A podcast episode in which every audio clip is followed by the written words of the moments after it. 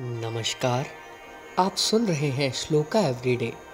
आज का श्लोक हम लाए हैं महामाई के अर्गला स्रोत का पहला अंतरा। आइए नमस्कार करें महामाई को।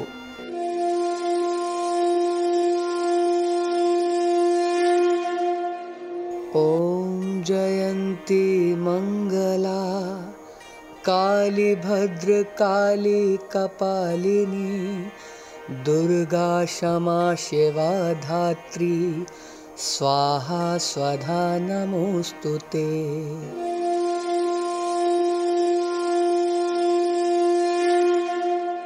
अर्थात जयंती सबसे उत्कृष्ट एवं विजयशालिनी, मंगला अपने भक्तों के जन्म, मरण आदि संसार बंधन को दूर करने वाली मोक्षदायनी मंगलमयी देवी।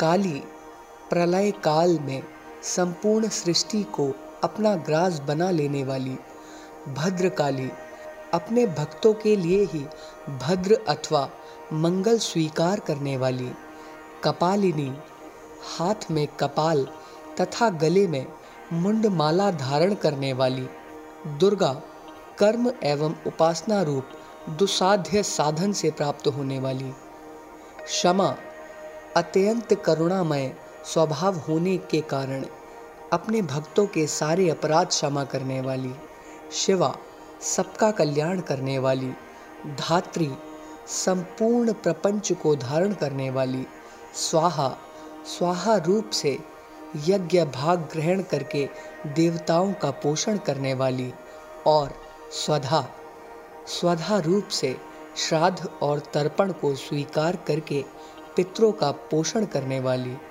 इन नामों से प्रसिद्ध जगदम्बिके, तुम्हें मेरा स्वीकार है। देवी चामुंडे, तुम्हारी जय हो।